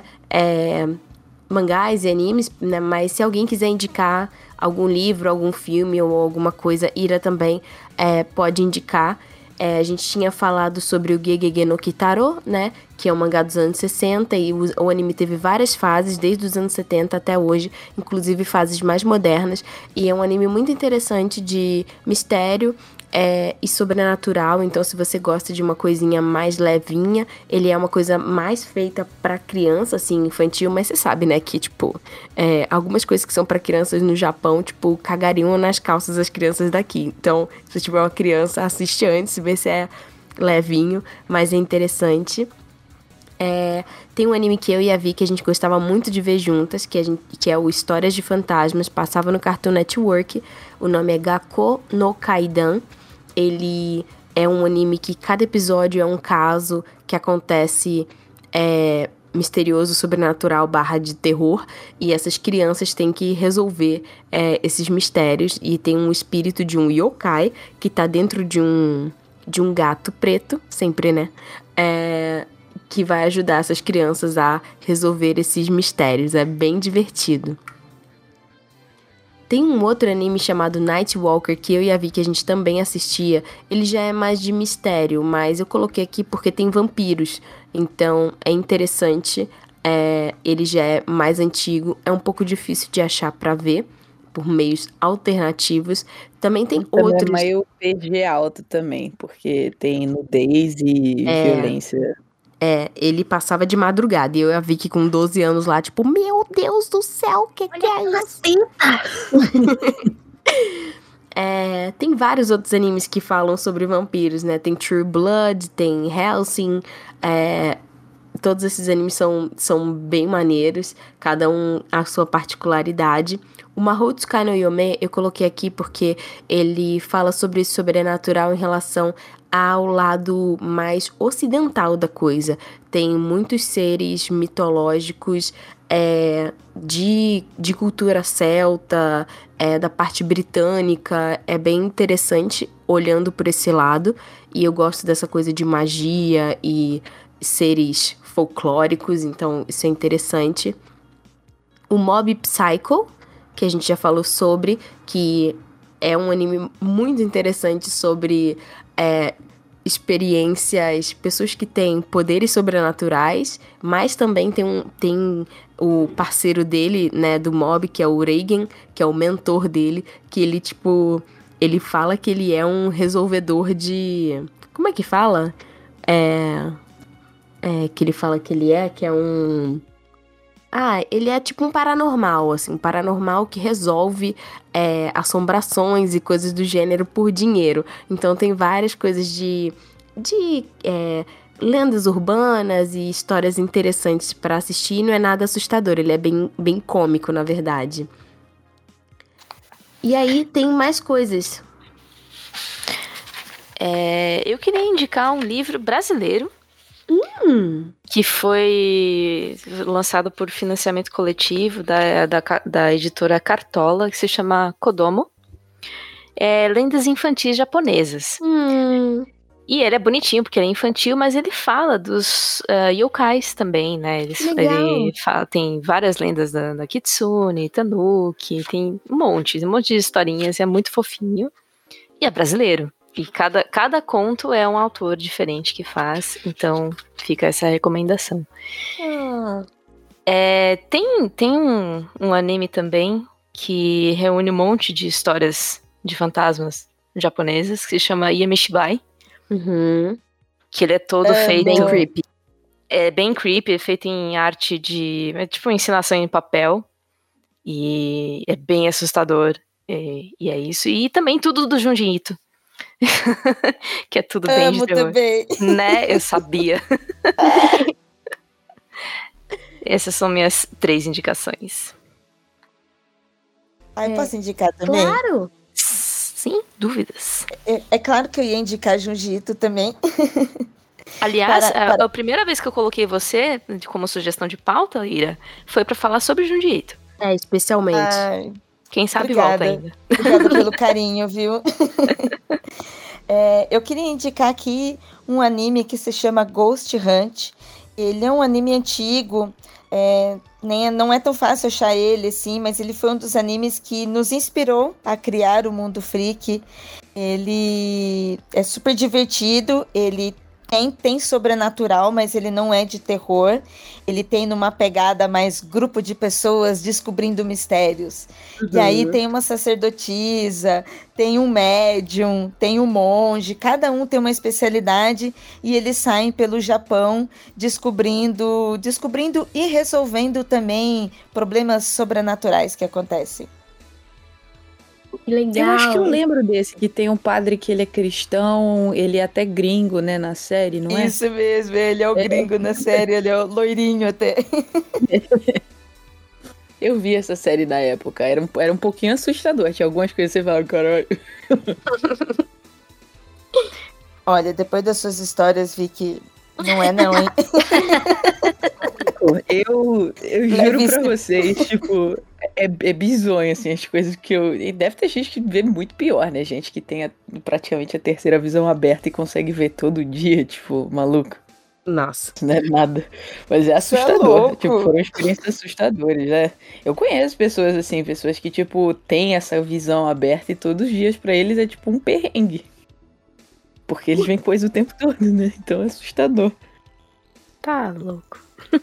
É, Jojo, foi você que botou essa é, Another de Goku Shoujo na pauta? Sim, que eu peguei do, do vídeo lá do Bunka. Ah, sim. É... Aí eu falei do, do Yamishibai. Ah, entendi. Que eu achei o mais relevante deles. A Vicky tinha falado de Nurari Rion no Mago. Vicky, você quer indicar mais alguma coisa? Eu? Não. Não, Vicky. Ah, Vicky. Ah, não que eu lembre, assim, agora. Não consigo lembrar. Você já falou do Gakko no Kaidan, que era uhum. história de fantasmas. Eu não tentei o Yu Hakusho pra quem gosta a Viri, de... É, a Vicky puxa né? os diários dela, né? Aqui minhas histórias, gente. É. Se quiser fazer um anime. é, né? Tem, tem outros animes que falam de de, é, de yokais em geral, né? Mas o Yu Yu Hakusho que tem essa, esse início do Yu Yu Hakusho que eu queria que durasse muito, que é a parte de ser detetive é. espiritual, é muito legal. Ah, era muito ah, bacana. Tem, tem, vários filmes do, do Estúdio Ghibli também, né? Que, que brincam muito com isso. A própria uhum, Viagem de Chihiro. É, Mononoke. Até, Mononoke. Trabalha meu, bastante é, meu, isso. Meu vizinho Totoro também, que, que, que fala dos espíritos. Mas eles têm essa pegada bem mais leve, né? E lúdica, é. é. Pra você ver como é tão comum, né? É, são, são muitos animes, muitas obras com a presença de yokais e às vezes a gente nem percebe uhum. porque não está uhum. se falando de terror, né? Ele só está ali. É verdade. É. Ah, a Vicky tava falando, né, o Jujutsu, Jujutsu Kaisen tem essa coisa das maldições, né? Isso. O Demon Slayer. O é. Demon Slayer, os, o, alguns inimigos são yokais ali. Uhum. Eu gosto muito dos, dos, vilões desse desenho. Que são os, é. os demônios também. Eu tô Olha, tentando lembrar de qual desenho vi que tinha um capa, mas era assim, era uma pegada muito cômica em cima do capa, Arakawa coitadinho. Under the Bridge? Não assisti Arakawa, então não pode ah, ser. Mas, mas tem. Sim, cara, sempre tem um capa, sempre tem um. Sim. É mas o Capa por exemplo, ele é um anime que, tipo assim, ele mostra como os yokais interagem entre si. Então ele é mais focado, tipo, ele tem a coisa, a questão, né, de que eles se alimentam do medo das pessoas, mas você vê que, tipo, na realidade eles são todos bobões que moram juntos uhum. e... e, se divertem juntos, entendeu? Então, tipo, é mais pela. Eles chamam de traquinagem, né? É a traquinagem uhum. deles. Bonitinhos. Tem uma lista aqui que a Jojo pegou de um vídeo do Bunka Pop. É... Que a Mo tava, né, Jo? Sim, a Mo e o Jack. E eles indicaram também Another, né, de Goku Shoujo. De Goku Shoujo eu sempre via as imagens, eu ficava assim, uau, que belo. É, Corpse Party, Ayakashi, Samurai Horror Tales. E é, eu lembrei aqui de Holic, XXX Holic, que é da Clamp, né? É, que também tem uma pegada Nossa. mais sobrenatural. Bastante, muito bom. E é lindo. Sim. Tenho uma recomendação, só quero checar o nome outra vez. Uh... Eu só quero ver o nome. Eu tenho uma recomendação de uma série que eu assistia. Ah, cara, que cu. Eu não lembro o nome da série. Ah, mas era uma série japonesa que tem no YouTube, inclusive. Eu digitei aqui, aparece uns trecos bizonhos. É, Coisa escrota também, tipo, você vai, ah, pô, mano, aí também, isso que é demais, né? Mas aí, tipo. É uma. Eu, eu não lembro como é que é o nome da série, mas se vocês procurarem profundamente no YouTube, vocês vão descobrir que existe uma série que era tipo uma simulação de histórias de terror japonesa. Era assustadora, assim, tipo, eu não conseguia dormir depois. Mas era como se fosse assim, Japanese horror stories, assim. E era tipo e eram historinhas curtas, né, de, de 15 minutos de coisas assim macabras, né, Mas de histórias japonesas. Do quê? Pra desgraçar a sua cabeça. É, não, e, e, também recomendo, se vocês quiserem ver vídeos bizarros, digita, é só vocês digitarem no YouTube, tipo, é, Japanese Ghost Caught on Camera, que aí vocês vão ver, tipo, as coisas mais aterrorizantes Tipo, pessoas filmando assim, tipo, ah, é, as crianças não, brincando com uma cabeça flutuante no fundo, aí você fala. Tô de boa. É que você é, recomendar mais alguma coisa que não seja japonesa?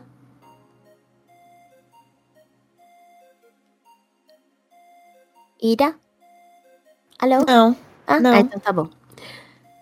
Então, pessoal, chegamos no final do nosso cast é, com algumas indicações para vocês. Eu vou pedir para Ira é, passar os arrobas delas e os podcasts que ela é, faz também para vocês seguirem lá, escutarem se vocês gostam desse tema de coisas sobrenaturais e terror. Ira, por favor, faça seu jabazinho de novo. Ah, mais uma vez, quero agradecer vocês pelo convite, por estar aqui gravando com a vocês. A gente agradece. É, vocês são um dos meus podcasts preferidos. Eu adoro ouvir vocês, adoro. E estou muito feliz de estar aqui, ainda mais falando de novo sobre esses dois temas maravilhosos. Foi muito bom ouvir as histórias da Vicky, para agora eu ir dormir quentinha, cagando de medo, né? Se você ouvinte gostou da minha participação aqui e queira conhecer, minhas arrobas nas redes sociais são Iracroft e meu podcast e também arroba do meu podcast é Mundo Freak. Lá a gente fala sobre terror, mistérios, casos insólitos de uma maneira geral. Já abordamos alguns temas japoneses, assim como já abordamos também de outros países e outras etnias, incluindo o nosso aqui, que também é cheio de mistério, nosso país. Uhum. Então, se você quiser curtir, dá uma passadinha lá que seja bem-vindo também. Maravilhosa. Ira, muito obrigada por topar estar tá aqui gravando com a gente. Eu espero que a gente possa gravar novamente, quem sabe fazer um especial de Indito, não sei. Quero. Eu também quero. Com, a gente combina. É, você, por favor, é, se você tiver com muito medo escutando isso de noite, é, bota aí um My Little Pony, tá? Come alguma coisa gostosa, vê alguns Cartoon Network para você cortar. Fotos de gatinho. Vibe. Fotos de gatinho, ok? Não quero, não queremos ser responsáveis por um pesadelo da, da sua parte. E. Credo, credo com essa bela mensagem de amor da Vitória, a gente se despede de você. E a gente se vê em outro cast. Tchau, tchau.